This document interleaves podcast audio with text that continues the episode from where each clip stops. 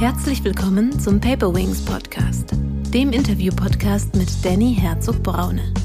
Danny hilft Führungskräften wirksamer zu führen, als Führungskräftetrainer, Visualisierungsexperte und Sparingspartner. Und Resilienz ermöglicht uns eben auch einen guten Zugang zu den eigenen Ressourcen. Trotzdem glaube ich, dass jeder Mensch auf irgendeine Weise kreativ ist. Nur manchmal ist das so ein bisschen verschüttet. Kreativität hilft uns wirklich einfach auch Probleme zu lösen. Herzlich willkommen, liebe Zuhörerinnen und Zuhörer, zu einer neuen Paperwings Podcast Folge. Heute geht es um das Thema, was hat Resilienz mit Kreativität zu tun? Als Expertin zu diesem Thema habe ich die Beraterin und Autorin Tatjana Utz eingeladen. Wer ist Tatjana Utz? Tatjana ist bildende Künstlerin, Trainerin für Resilienz und Kreativität, Design Thinking Coach und Autorin für Sachbücher. Sie schloss ihr Studium der Malerei und Grafik an der Akademie der Bildenden Künste München mit Diplom als Meisterschülerin ab und ist seitdem spezialisiert auf Malerei und Zeichnung, Rauminstallationen und internationale Großprojekte im soziokulturellen Bereich. Ihre Kunstprojekte veröffentlichte sie in zahlreichen Publikationen. Ihre Aus- und Fortbildungen im Rahmen ihrer Tätigkeit als Trainerin absolvierte sie unter anderem an der Steinbeiß Hochschule Berlin, an der Resilienzakademie Göttingen und am Hasso-Plattner-Institut in Potsdam.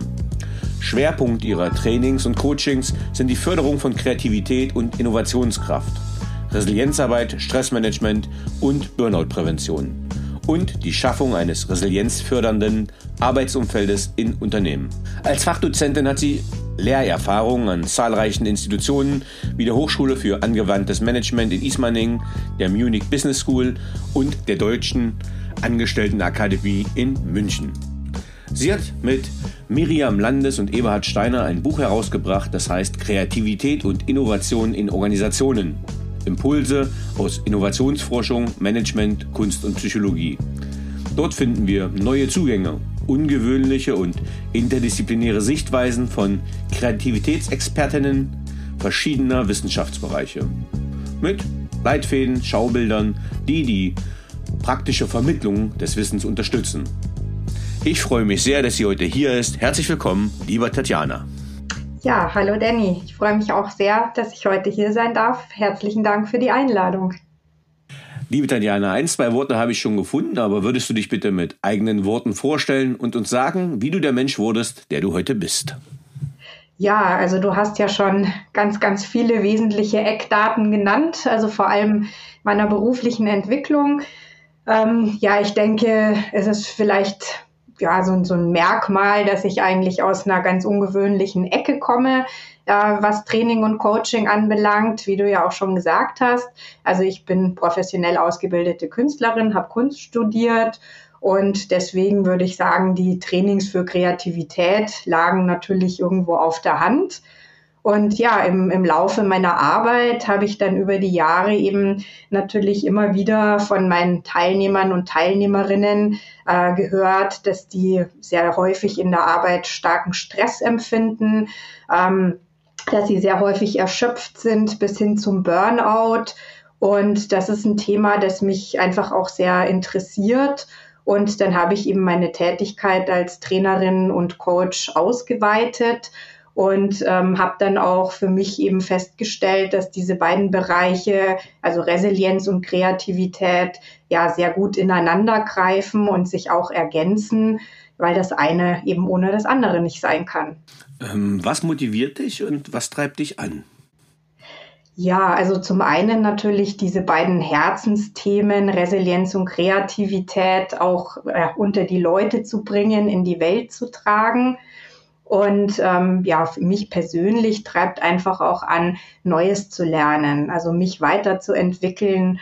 Und ähm, das ist in diesen beiden Bereichen Kreativität und Resilienz natürlich auch ganz prima möglich. Und was mir dabei besonders viel Spaß macht, ist, dass ich dann einfach Menschen auch gerade in schwierigen Situationen helfen und sie unterstützen kann. Das sind so die Dinge, die mich antreiben.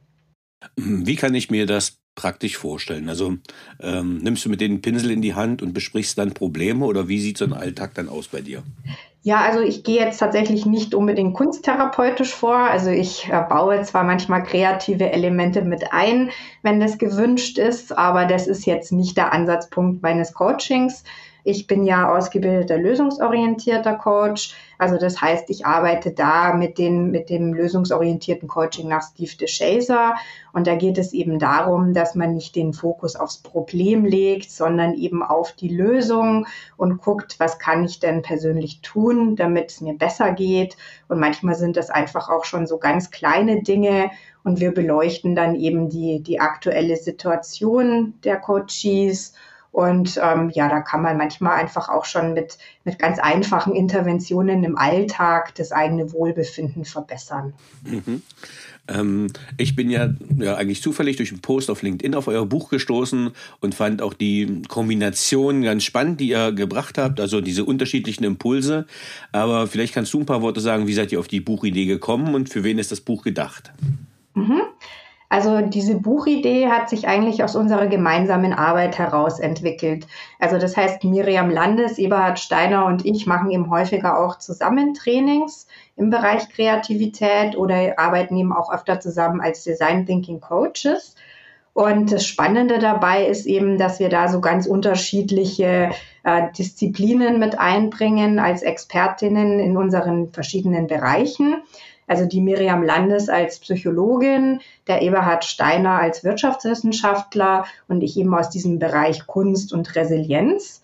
Und wir haben dann eben gedacht, es wäre doch mal spannend, diese Bereiche eben auch in einem Buch zusammenzufassen mit Blick auf die Kreativität und wir haben natürlich alle drei auch ganz unterschiedliche Netzwerke. Und da entstand dann eben die Idee, Experten und Expertinnen aus diesem Netzwerk zu aktivieren, für dieses Buch zu gewinnen. Und wir freuen uns einfach riesig, dass da so viele Leute auch zugesagt haben. Ja, jetzt haben wir äh, immer wieder zwei Begriffe genannt, und zwar Resilienz und Kreativität. Und ich fände es vielleicht ganz wichtig, dass wir für die Zuhörenden mal definieren, was verstehst du unter diesen jeweiligen Begriffen? Also mhm. Resilienz und Kreativität.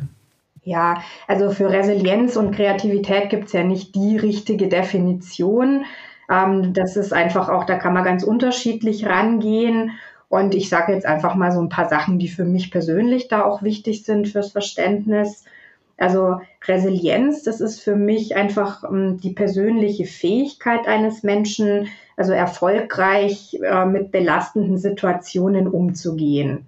Also das heißt, aus einer schwierigen Situation, vielleicht auch aus einer Krise etwas zu lernen und im besten Falle vielleicht sogar gestärkt daraus hervorzugehen und für die Zukunft, für vielleicht weitere schwierige Situationen was daraus mitgenommen zu haben.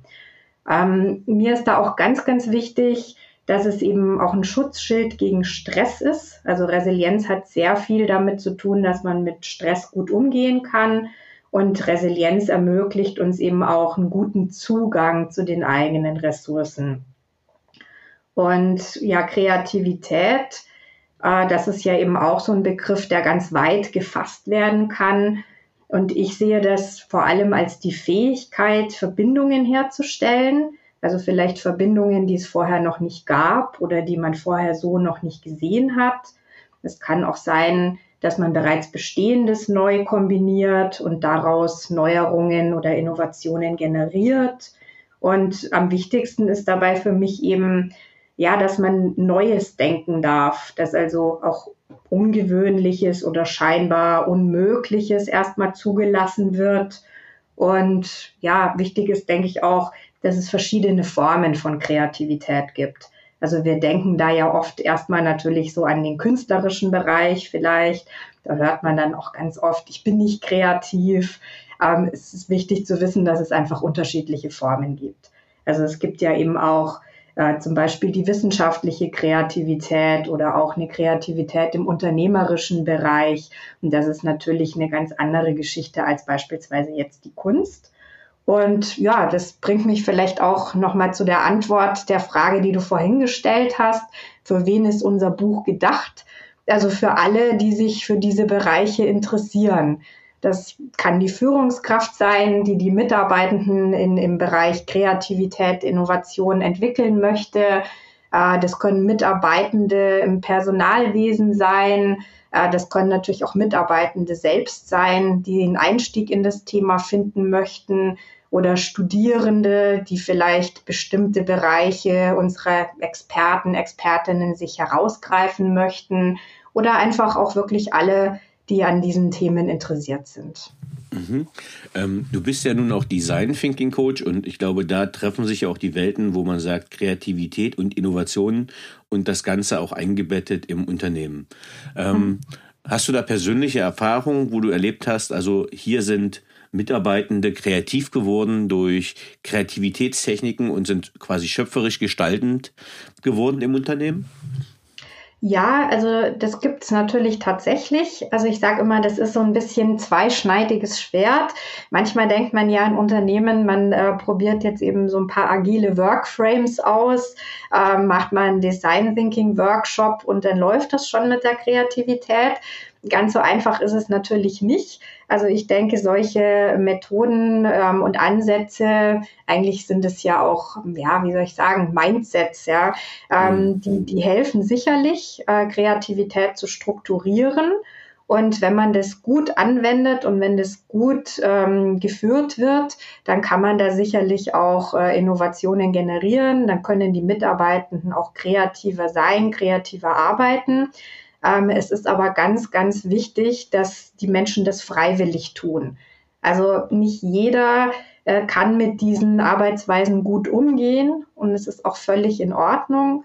Und ähm, der, die Freiwilligkeit ist da eben auch ganz, ganz wichtig, beziehungsweise Menschen, die nicht gewöhnt sind, vielleicht so frei zu arbeiten oder auch iterativ, dass man die Leute da auch behutsam ranführt. Mhm. Wozu braucht man Kreativität im Unternehmen? Und wann braucht ja. man sie? Wozu braucht man die? Also ich denke mal, heutzutage ist Kreativität wirklich, äh, also auch ein Motor für Erfolg.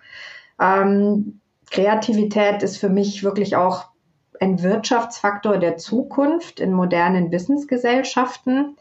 Es ist für mich auch eine Schlüsselressource zur Steigerung von Produktivität und Wettbewerbsfähigkeit. Also wir leben einfach in einer, in einer globalisierten Welt und angesichts der ja, vielen Herausforderungen, vor denen wir stehen. Also da ist jetzt Klimaschutz zum Beispiel nur eine davon. Brauchen wir natürlich Innovationen, kreative Lösungen, um diesen Herausforderungen auch zu begegnen. Und ja, ich sag mal, diese, diese Vorgehensweise, die eben bei vielen agilen, kreativen Prozessen und Workframes angewendet wird, also dieses, ich hatte es schon genannt, iterative Vorgehen, das, die, das ist eben sehr, sehr geeignet, um immer wieder äh, Problemen zu begegnen, die sich auch ständig wandeln. Also in so einer Welt, die einfach in ständigem Wandel begriffen ist, kann man da also sehr flexibel und zeitnah auf die Anforderungen auch eingehen. Also da kann ich mich zum Beispiel sehr schnell an äußere Gegebenheiten anpassen. Ich kann flexibel reagieren. Und ich sag mal, in der Praxis bedeutet das für ein Unternehmen zum Beispiel auch, dass ich durch solche Workframes, wenn die gut angewendet werden, äh, Produktions- oder Entwicklungszyklen verkürzen kann, dass ich eben zum Beispiel auch ja, unnötige Prozessabschnitte eliminieren kann und immer wieder neu justieren kann, äh, was jetzt gerade funktioniert, was nicht funktioniert und eben nicht sage, ich gehe von A nach B und nehme keine Rücksicht auf Dinge, die von außen passieren. Jetzt weiß ich nicht, ob du das auch umsetzt, aber wir haben ja an sich vom Portfolio sind wir sehr ähnlich aufgestellt. Also ich gehe ja zum Beispiel auch mit so Visualisierungsworkshops in Unternehmen, äh, zum Beispiel in dem Bereich Sketchnotes. Ähm, was würdest du sagen? Also bei mir sagt dann immer, Danny, ich kann nicht malen, ich kann nicht malen. Da habe ich dann schon die richtige Antwort drauf. Aber wie ist da deine Erfahrung? Ist Kreativität ein Persönlichkeitsmerkmal? Kann man, kann man das nicht? Oder wie, wie erlebst du das? Mhm. Also, weil du das gerade eben auch ansprichst, mit der, äh, nochmal kurz darauf einzugehen, mit der Visualisierung finde ich auch so ein ganz, ganz wichtiges Thema. Äh, das mache ich tatsächlich auch viel. Also ich biete das äh, als eigenen Workshop auch an, aber ich nutze das eben auch im Training und im Coaching, weil gerade dieser Bereich der Kreativität, da eben auch Bilder mit Worten und Texten zu verknüpfen. Also das ist ja sehr gut erforscht, dass dann einfach das Gelernte auch nachhaltiger hängen bleibt, dass wir uns das besser merken, weil wir einfach auf verschiedenen ähm, ja, Kanälen sozusagen die Informationen empfangen. Und ja, zu deiner Frage, ist Kreativität ein Persönlichkeitsmerkmal? Schwierige Frage. Wenn wir uns mal, mal angucken, wie Persönlichkeitsmerkmale in der Regel definiert werden, da sagt man ja, das sind relativ stabile, eben auch zeitlich überdauernde Eigenschaften, mit denen ja auch so ein Stück weit zum Beispiel auch im Personalbereich, bei Einstellungen etc., äh, unser Verhalten vorhergesagt werden soll. Und da gibt es ja diese Big Five. Und da würde ich tatsächlich Kreativität einordnen. Also eben unter diesem Persönlichkeitsmerkmal Offenheit für Erfahrungen, Aufgeschlossenheit für Neues. Und ich glaube, das ist so eine, ja, so eine gute Einordnung von diesem Begriff Kreativität, der ja doch sehr breit gefasst ist. Und man kann sich natürlich dann auch noch mal angucken, also zum Beispiel Martin Seligman, der Pionier der positiven Psychologie, der hat ja diesen Begriff der Charakterstärken geprägt. Mhm. Und da wird eben die Kreativität auch subsumiert. Und Seligman sagte, dass eben jeder Mensch so drei bis sieben ausgeprägte Charakterstärken hat, also Eigenschaften, die er oder sie besonders gerne auslebt. Und wenn wir die zum Beispiel in unserem Job ausleben können, dann sind wir besonders motiviert, besonders begeistert. Und das kann eben die Kreativität sein. Und wichtig ist, dass die eben nicht bei allen Menschen die ausgeprägteste Charakterstärke sein muss, die ist nicht bei jedem gleich ausgeprägt oder eben auf unterschiedliche Weise. Und es ist auch total okay. Trotzdem glaube ich, dass jeder Mensch auf irgendeine Weise kreativ ist. Nur manchmal ist das so ein bisschen verschüttet. Mhm. Ähm, in eurem Buch behandelt ihr auch das, oder gerade in deinem Absatz, äh, das Thema kreative Denkformen. Was kann ich mir unter kreativen Denkformen vorstellen? Was ist das? Mhm. Also gerade bei Innovationsprozessen oder du hast es vorhin eben auch schon angesprochen, bei Methoden wie dem Design Thinking wird eben ganz bewusst mit unterschiedlichen Denkformen gearbeitet. Und da ist eben zu nennen das divergierende Denken und das konvergierende Denken. Und beim divergierenden Denken kann ich mir vorstellen wie so ein Trichter, den ich erstmal öffne. Mhm. Und da verlässt man eben ganz bewusst gewohnte Gedanken und Muster und öffnet die Wahrnehmung. Also da ist zunächst mal alles erlaubt, da gibt es keine Kritik, keine Bewertung und eben auch ja ungewöhnliches oder scheinbar unmögliches darf da gedacht werden, gesagt werden, darf einfließen. Und ähm, dann muss ich natürlich diese ganzen Ideen, die dabei entstehen, irgendwann auch zusammenführen, da eben Zusammenhänge herstellen, priorisieren, was ich weiter bearbeiten möchte, was vielleicht überhaupt umsetzbar ist. Da findet dann auch diese Bewertung statt. Da werden die Ideen analysiert und da wird quasi eben, das nennt sich dann eben konvergierendes Denken, mhm. dieser Trichter wieder so ein Stück weit, ja nicht geschlossen, aber verengt. Ja, zu einer Entscheidungsfindung auch hinbeiführen dann im Prinzip. Genau. Und ja, das, das Spannende ist, dass äh, das vielen Menschen gar nicht so leicht fällt. Also du hast ja vorhin schon gefragt, wie ist das? Mhm. Äh, haben dann plötzlich alle gute Ideen. Ich erlebe das ganz, ganz oft, gerade so beim, beim Design Thinking oder auch bei Kreativitätstechniken im, im Training, äh, dass die Leute dann sagen, es geht doch gar nicht und äh, sowas kann doch gar nicht funktionieren oder wir wissen, dass das rechtlich nicht möglich ist. Und diese, diese Barriere sozusagen zu überwinden und zu mhm. sagen, jetzt ist erstmal gedanklich alles möglich. Wir setzen das ja noch nicht gleich um. Und die Bewertung kommt erst später, um einfach mal ganz tollen Ideen vielleicht auch die Möglichkeit zu geben, überhaupt zu entstehen, genannt zu werden. Das ist manchmal gar nicht so leicht und da ähm, muss man die Leute tatsächlich erstmal so ein bisschen hinführen oder auch anleiten. Äh, Tatjana, was ich ja bei dir besonders spannend fand, ist ja wirklich diese, ähm, diese Kombination aus Kreativität und du malst ja großartige Bilder. Ich habe mir in der Vorbereitung die auch angeschaut. Also für die Zuhörerinnen, Tatjana Uths Bilder wirklich mal nachschauen. Ganz große Meisterwerke, ganz toll. Äh, und mein anderes Thema ist ja genauso die Resilienz.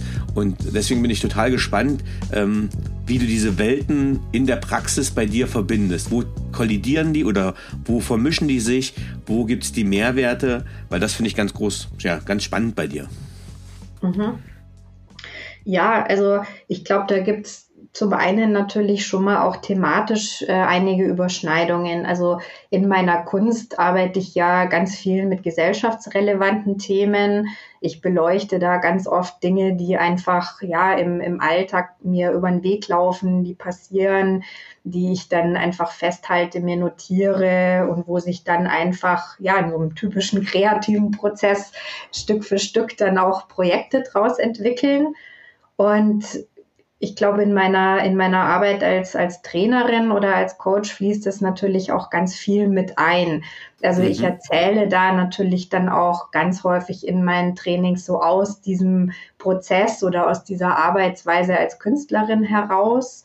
Ähm, ich muss jetzt sagen, wenn ich in, in äh, Unternehmen komme, dann gucke ich manchmal so ein bisschen kariert, ähm, ja, was da so die, die, die Idee ist. Also man will Kreativität, man will agil arbeiten und die Realität sieht dann oft ganz, ganz anders aus. Also da gibt es dann oft ganz starre Strukturen. Da ist es dann vielleicht gar nicht so gewollt, dass der oder die Einzelne sich wirklich einbringt oder steht auf dem Papier, dass es gewollt ist und in der Praxis führt es dann zu Konflikten.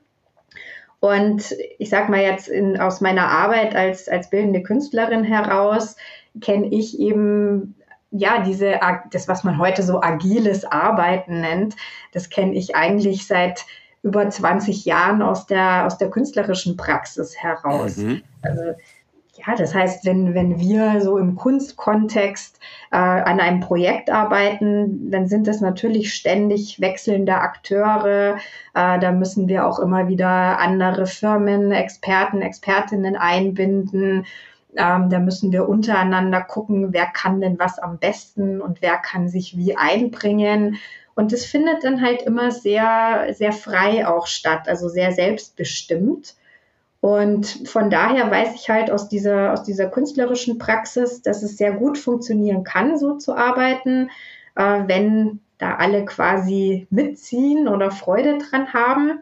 Und ich finde es eben immer ganz spannend, das dann im Unternehmenskontext zu sehen oder eben auch zu gucken, äh, wo funktioniert es da oder wo funktioniert es vielleicht nicht und warum ist das so? Mhm. Ähm, was ist für dich Stress? Also was würdest du als Stress bezeichnen? Wie würdest du ihn einordnen? Wie erlebst du den bei dir oder auch in Unternehmen? Ja, also Stress ist für mich ein ganz, ganz wichtiges Thema. Jetzt nicht nur in, in meinen Trainings und Coachings. Also ich denke, wahrscheinlich arbeiten wir alle irgendwo auch in dem Bereich, der uns selbst noch so, ja, mit sehr stark beschäftigt. Und das ist bei mir tatsächlich auch so. Also, ähm, dass ich da in, in meinen Coachings zum Beispiel so einen Schwerpunkt auch oder auch in meinen Trainings im Resilienzbereich, ja, im Bereich Stressmanagement habe, das hat einen guten Grund. Also das heißt, ähm, diesen guten Umgang mit Stress, den musste ich auch selber erstmal äh, ja sehr lange lernen, habe da auch ja sehr viele Lernkurven und Ehrenrunden hinter mir, bin da auch sicher noch lange nicht am Ende. Und das finde ich eben auch immer ganz spannend, wenn, wenn ich dann diese Themen in, in der Arbeit immer wieder auch erzähle und wir Übungen machen, dass ich mich da selber auch ganz oft nochmal in die eigene Nase fassen muss und sage, hm, wie gehe ich denn gerade mit Stress um? Äh, ja, ich habe natürlich auch meine, meine fordernden Situationen.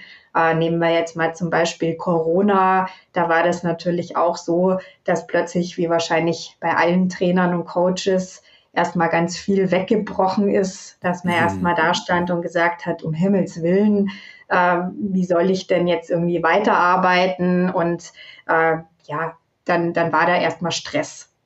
Und ja, Stress ist, ist was, das finde ich insofern einfach auch wichtig, weil sich Stress ja auf ganz unterschiedliche Weise auf uns auswirkt. Also einfach äh, auf unser Verhalten, auf unsere Gedanken, auf unsere Gefühle und auch auf unseren Körper. Und ja, vielleicht muss man ja auch noch mal sagen, Stress ist ja per se nichts Negatives. Also es gibt ja auch einen, einen positiven Stress, einen Eustress, der uns quasi, also so im Sinne von Adrenalinkick, antreibt, wo wir sagen, Mensch, ich habe eine Herausforderung, da habe ich so richtig Bock, die, die zu lösen. Äh, da fuchse ich mich jetzt rein und kann vielleicht ein bisschen anstrengend werden, aber ich weiß, ich schaffe das. Und dann ist Stress ja eher sowas, was uns antreibt, was uns motiviert. Und dann gibt es natürlich die Art von Stress, die äh, wir als, als negativ empfinden, die eben bei uns äh, ja vielleicht Konzentrationsschwäche auf Dauer auch hervorruft, Vergesslichkeit oder die sich früher auch schon bemerkbar macht. Wir kennen das alle in so leichten Verspannungen im Nackenbereich gerne auch mal oder Kopfschmerzen oder wir haben das Gefühl, wenn das lange so geht mit dem Stress, äh, ich fühle mich nicht gut, ich bin erschöpft, ich habe vielleicht auch überhaupt keine Lust mehr, irgendwas zu machen und dann sind wir auch leicht gereizt und das ist halt so der Punkt, äh, wo ich sage, naja, muss es so weit kommen? Warum kommt es in der Arbeitswelt so oft so weit? Und wie kann ich denn ja da einfach auch gegensteuern oder so agieren, dass es mir selber vielleicht auch in einem anstrengenden Umfeld besser gehen kann? Wie ist das bei dir, wenn du malst? Ähm Jetzt stelle ich mir vor, also Kreativität braucht Freiheit, freien Gedankenfluss. Äh, und du bist jetzt unter Druck. Macht dann Malen noch Spaß? Ist es dann Arbeit? Ist es dann Handwerk? Wie machst du das als Künstlerin, wenn du eigentlich gestresst bist und malst? Ja, ist eine sehr interessante Frage. Also ich sag mal, nachdem ich ja seit vielen Jahren professionell als Künstlerin arbeite, äh, kann ich natürlich mit Stress da ganz gut umgehen.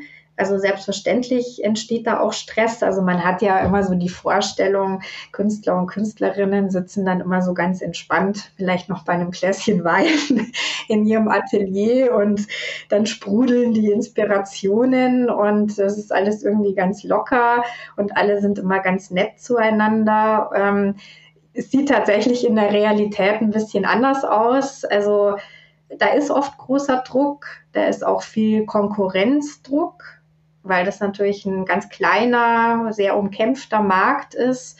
Ähm, es gibt sehr wenig Möglichkeiten letzten Endes dann noch auszustellen oder gute Orte und da muss man natürlich dann praktisch auch immer was Neues bringen, äh, in Anführungsstrichen produzieren.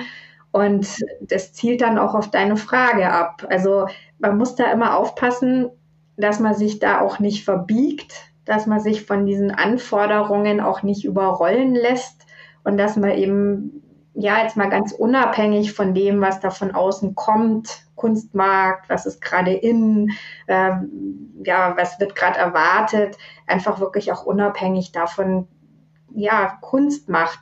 Also im Sinne von, du hast schon angesprochen, frei bleibt.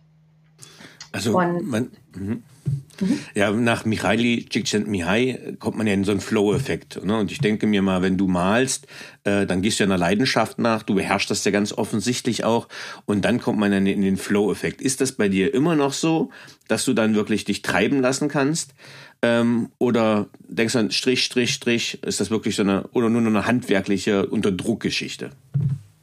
Ja, also es ist tatsächlich so, dass ich auch nach all den Jahren ganz, ganz oft in den Flow komme. Das passiert aber in der Regel dann, wenn ich mir wirklich Zeit nehme. Also das heißt, wenn ich äh, davor und danach einfach keine Termine habe, wenn ich weiß, ich kann da jetzt auch wirklich ohne Stress arbeiten. Ähm, wenn man das zu verkopft macht oder wenn man sich da eben zu viel Druck macht oder eben auch die Zeit nicht gönnt, die Freiheit nicht gönnt, ähm, dann ist es tatsächlich so, dass das äh, in einem handwerklichen Gepinsel ausarten kann. Das will man natürlich auf gar keinen Fall. Und das ist sowas, das spürt man dann auch. Mhm. Also selbstverständlich kann ich von der Technik her äh, ein gutes Bild malen, aber dieses, dieses Flow-Gefühl, also dieses äh, völlige Aufgehen in, in der Arbeit, also diese Begeisterung, dieses komplette Vergessen ähm, der Zeit und dessen, was da so drumherum ist, äh, das sind tatsächlich die Momente, wo dann so die, die richtig guten Bilder entstehen, wo die richtig guten Ideen kommen. Und das ist dann eher auch ein sehr intuitives Arbeiten. Also da spürst du so richtig, wo jetzt der Pinselstrich hin muss, welche Farbe es sein muss. Und es läuft eben gar nicht so sehr über, über das bewusste Denken. Mhm. Wenn wir das jetzt auf das und auf die Unternehmen übertragen würden, was würdest du sagen, wie hängen Resilienz, Kreativität und Stress zusammen? Ja, das funktioniert im Prinzip ja ganz ähnlich, ja. Also wenn wir von dieser Freiheit, von dieser Zeit sprechen, das heißt auch im Unternehmen, also das ist ja auch nichts, was nur ich allein erlebe, das ist ja was, was in der Kreativitätsforschung auch sehr, sehr gut untersucht ist, ähm, dass, dass diese Faktoren eben kreativitätsfördernd sind. Also das heißt, wenn ich als Führungskraft möchte, dass mein Team kreativer wird, dann muss ich praktisch auch äh, den Freiraum schaffen, um diese Kreativität überhaupt ja entstehen und sich entwickeln zu lassen. Das heißt eben auch zeitliche Freiräume. Ähm, das heißt aber eben auch selbstständiges Arbeiten und das heißt äh, teilhaben lassen, die Leute einbinden und dann aber eben auch frei arbeiten lassen. Und ja, das, das ist ja im Prinzip auch genau das, was ähm, Fritjof Bergmanns Definition von New Work entspricht. Ja? Also dieser Begriff geistert so durch die Unternehmen, wird dann gerne auch mit Agilität, Kreativität verbunden und eigentlich ist, sind sich viele gar nicht so klar darüber, was das eigentlich ist. Und genau darum geht's ja. Also Fritjof Bergmann, der diesen Begriff geprägt hat, war ja Sozialphilosoph. Und das ist eben genauso äh, das, was ich interessant finde, ja, dieses über den Tellerrand gucken, vielleicht auch mal von anderen Disziplinen äh, sich inspirieren lassen und es nicht nur vom unternehmerischen Standpunkt aus zu betrachten, sondern eben auch zu gucken, was ist denn eigentlich Kreativität? Äh, was hängt denn damit zusammen, wie eben Freiheit, Selbstständigkeit und dann eben auch zu gucken, ähm, aus welchen Bereichen können wir denn da vielleicht was lernen? Und das kann eben zum Beispiel der Bereich sein, wo Leute das jeden Tag tun. Also eben kreative Künstler, die machen es ja.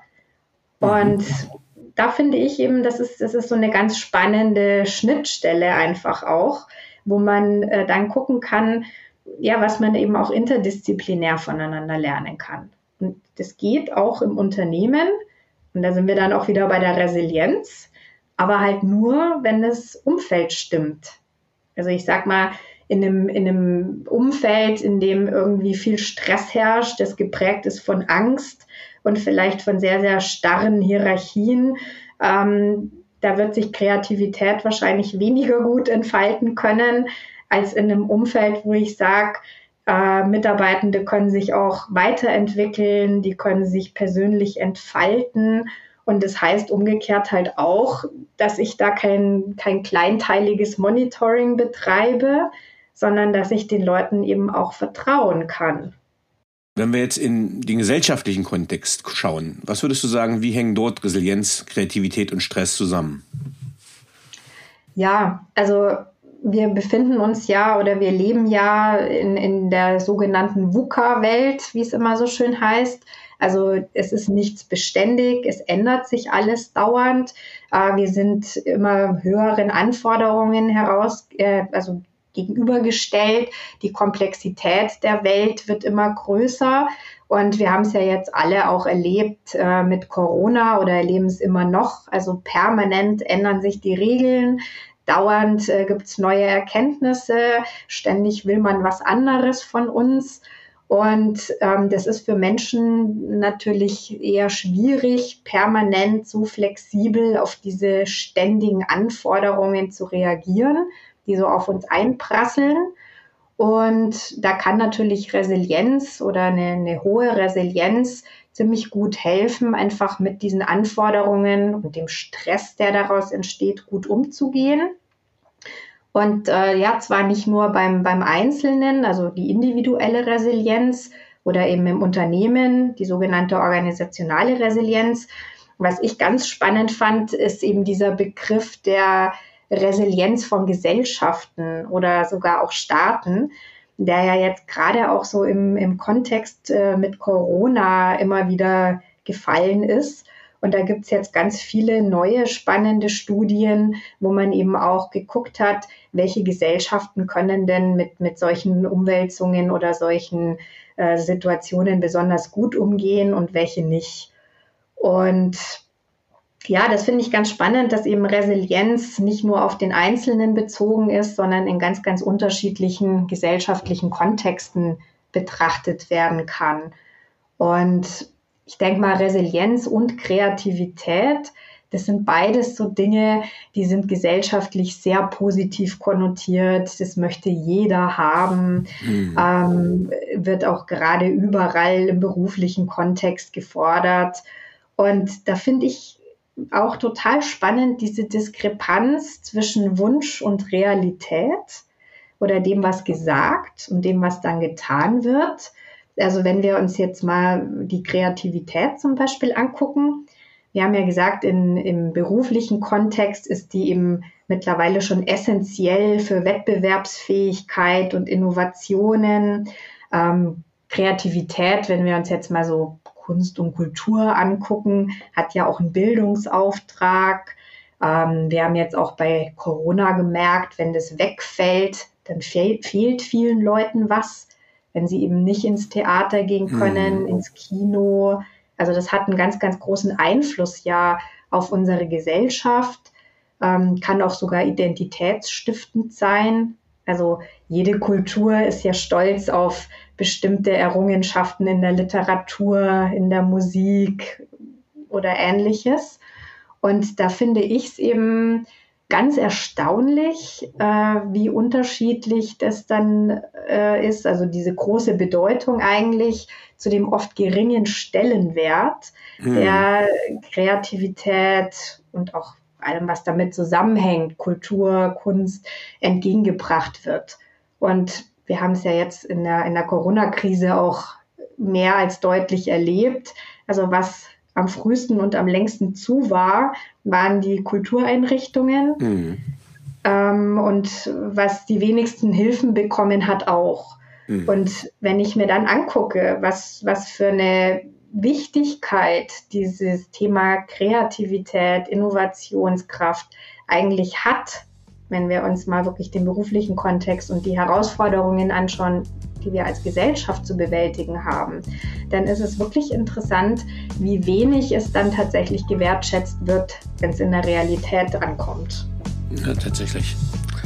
Wenn wir unsere oder deine Ausführungen zusammenfassen würden, was würdest du sagen, welche Bedeutung hat Kreativität in Bezug auf Resilienz?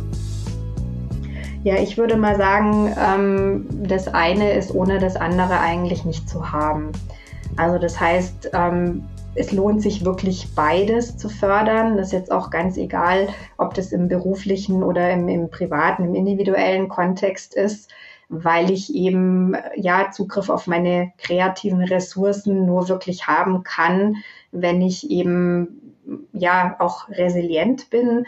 Das heißt, wenn ich gut mit Stress umgehen kann, dann habe ich eben besseren Zugriff auch auf meine, auf meine kreativen Ressourcen.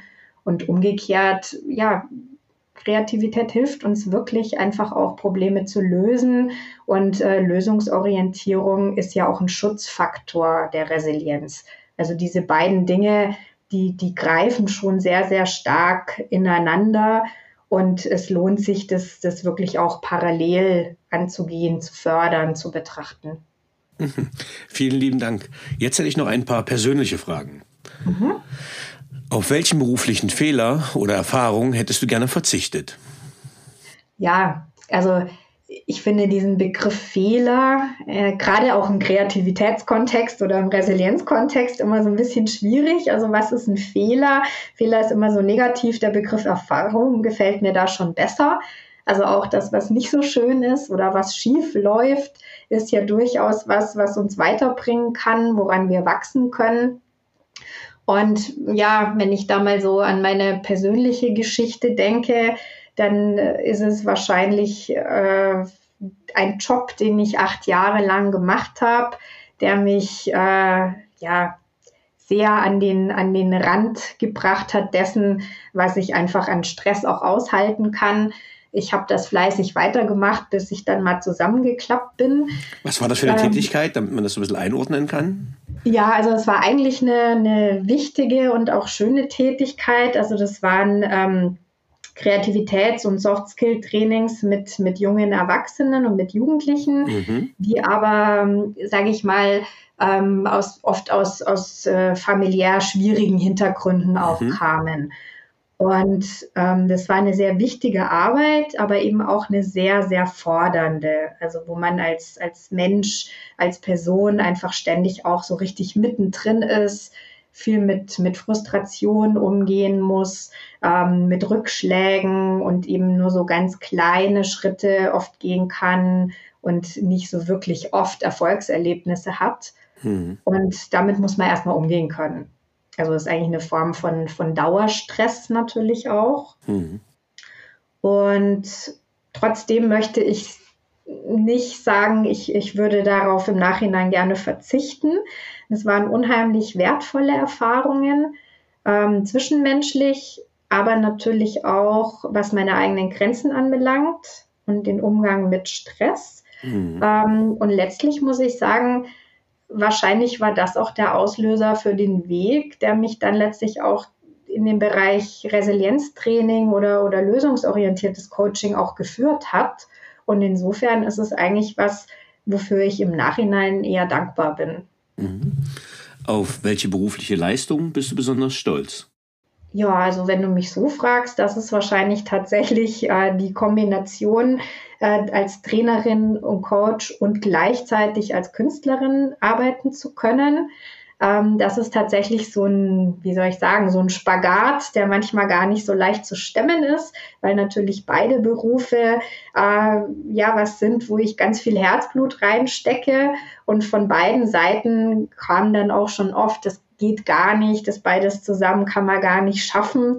Und ich muss sagen, das geht schon, weil mhm. wenn man einfach für, für diese beiden Sachen äh, ja so brennt oder das einfach gerne macht, dann ist es oft eine organisatorische Frage, aber ähm, es schließt sich nicht aus, es ergänzt sich eher und ich bin da ganz stolz drauf, dass ich das so stemmen kann. Schön. Welche Fähigkeit bzw. Fertigkeit möchtest du gerne haben, die du noch nicht hast? Ja, ist vielleicht so ein bisschen lustig jetzt, wenn man bedenkt, was, was meine Schwerpunkte als, als Coach oder Trainerin sind.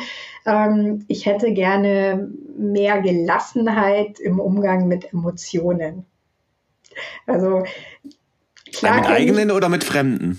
Mit meinen eigenen. Ja. Also ich klar kenne ich meine Techniken und weiß, wie man damit umgeht und ähm, ja, es, es fällt mir trotz allem immer wieder mal schwer, wenn, wenn ich äh, sehr aufwühlende Begegnungen habe oder wenn Dinge auch nicht so laufen, wie ich mir das vorstelle, dass Emotionen da schon oft sehr, sehr mächtig sind. Und da wünsche ich mir manchmal einfach so ein bisschen mehr Gelassenheit. Schön, also man lernt nie auch, auch als Resilienztrainerin nicht. ähm, und jetzt, was die Zuhörerinnen nicht sehen, du hast eine riesige, riesige Bücherwand hinter dir. Ich habe meine digital gerade eingeblendet, du hast eine echte hinter dir und deswegen bin ich ganz gespannt auf die Antwort der folgenden Frage. Welche drei Bücher haben dich am meisten geprägt bzw. dein Leben beeinflusst? Ja, also wie du schon sagst, hinter mir stehen ganz viele Bücher. Ich habe schon gesagt zu dir, die sind auch alle selbst gelesen. also das heißt, ich bin eigentlich so eine richtige Vielleserin, also eigentlich das, was man wohl Bücherwurm nennt. Deswegen äh, ist es mir auch gar nicht so leicht gefallen, mir zu überlegen, welche drei Bücher sind es denn, die mich so wirklich so richtig beeindruckt haben, weil da gibt es ganz, ganz viele. Ähm, ich habe aber mal drei einfach ja mir, mir rausgesucht oder kann mal drei nennen, die ich einfach auch seit vielen Jahren oder seit sie, seit ich sie gelesen habe, schon sehr beeindruckend finde. Mm, das ist einmal von Michel Houellebecq, Die Möglichkeit einer Insel. Mhm. Und ähm, da ist ja die, die, der Plot der, dass eben die Menschen, die sich leisten können, quasi in gläsernen Elfenbeintürmen leben und keinen Schmerz oder keine Traurigkeit mehr empfinden müssen und äh, sogar ja sich sich äh, ja Gliedmaßen, die krank sind oder Organe einfach ersetzen lassen können. Also alles, was wir so an Leid und Schmerz kennen, empfinden diese Menschen nicht mehr. Und ähm, einer macht sich dann eben aus, aus diesem Glasturm auszubrechen und sich sozusagen in Anführungsstrichen unter die wilden Menschen zu begeben, die sich das eben nicht leisten können und sucht eine Insel, auf der eben normales Leben mit zwischenmenschlichem Austausch wieder möglich ist. Mhm. Und äh, das zweite Buch wäre Corpus Delicti von Juli C. Das habe ich tatsächlich schon äh, eine ganze Weile vor Corona gelesen und bin äh, sehr verblüfft immer wieder, wenn man so die aktuellen Entwicklungen anguckt, äh, wie realistisch diese Dystopie eigentlich geworden ist.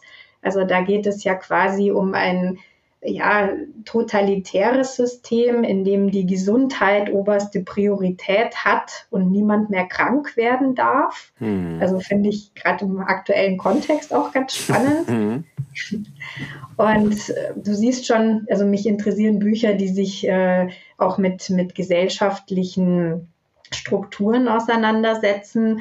Und deswegen ist äh, ja mein drittes Buch der Klassiker äh, von George Orwell 1984.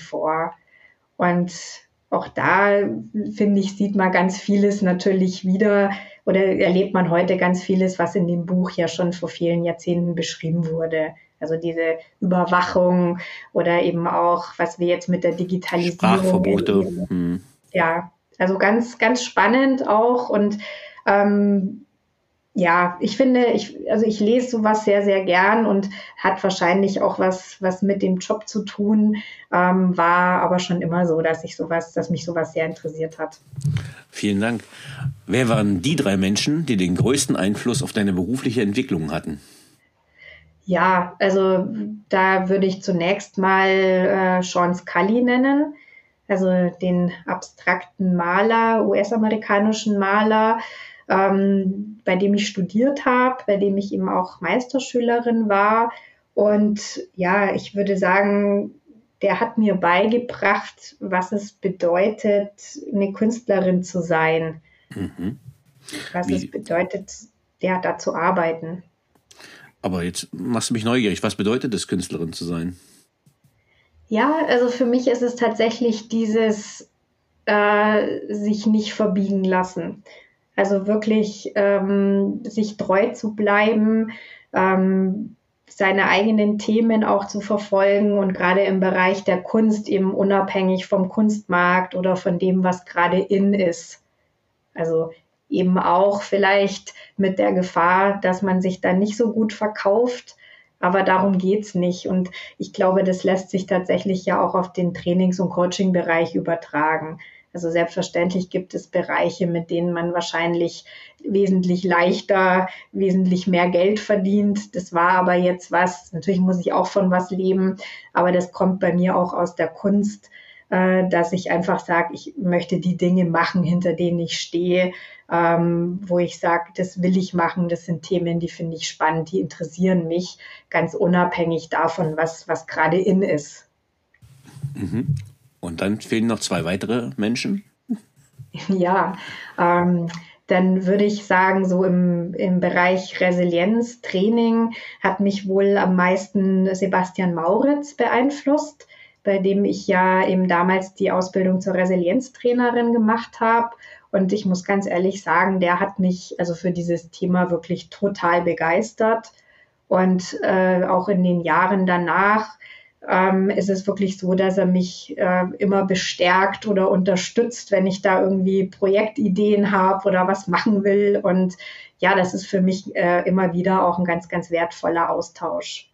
Für die Zuhörenden können Sie gerne einmal in der Paperwings Podcast äh, Leiste runterscrollen. Da findet man auch ein sehr, sehr gutes Interview mit Sebastian Mauritz ähm, über das Thema Resilienz. Äh, auch eine sehr empfehlenswerte Folge. Also äh, kann ich nur äh, weiter auch empfehlen. Äh, Tatjana, gute Person, äh, ein sehr, sehr kompetenter Ansprechpartner, der jetzt auch den Resilienzkongress wieder durchführt. Demnächst. Genau, genau. Ähm, und die dritte Person. Ja, die dritte Person, das wäre tatsächlich mein Mann, der Arthur Lietze, äh, weil der einfach, ja, zum einen natürlich durch alle Höhen und Tiefen, nicht nur meines beruflichen Lebens mit mir geht, ähm, weil der mich aber eben auch in sämtlichen beruflichen Entscheidungen, die ihn ja immer unmittelbar betreffen, ähm, also sowohl mental äh, als auch ähm, handwerklich tatkräftig unterstützt. Ähm, der nimmt sich Urlaub, um mit mir meine Ausstellungen aufzubauen. Äh, wenn ich irgendwie in der Fortbildung neue Techniken lerne, dann ist der der Erste, an dem sie ausprobiert werden. Und ja, das ist, das ist einfach auch so ein, so ein ganz fruchtbarer Austausch zwischen Paarsein und ähm, Beruf, ja. Mhm. Ähm, was möchtest du am Ende deines Lebens von dir sagen können, erreicht zu haben? Mm, dass alles, was ich getan habe oder alle Entscheidungen, die ich getroffen habe, Sinn gemacht haben. Und zwar nicht nur für mich, sondern auch für, für andere oder für die Menschen, mit denen ich zu tun hatte. Und dann glaube ich wirklich, dass ich meinen Idealen immer treu geblieben bin. Also wie ich schon gesagt habe, dass ich mich nicht habe verbiegen lassen von irgendwelchen äußerlichen Anforderungen. Hast du ein Lebensmotto? Und wenn ja, wie lautet es? Mein Lebensmotto würde ich jetzt nicht zwingend sagen.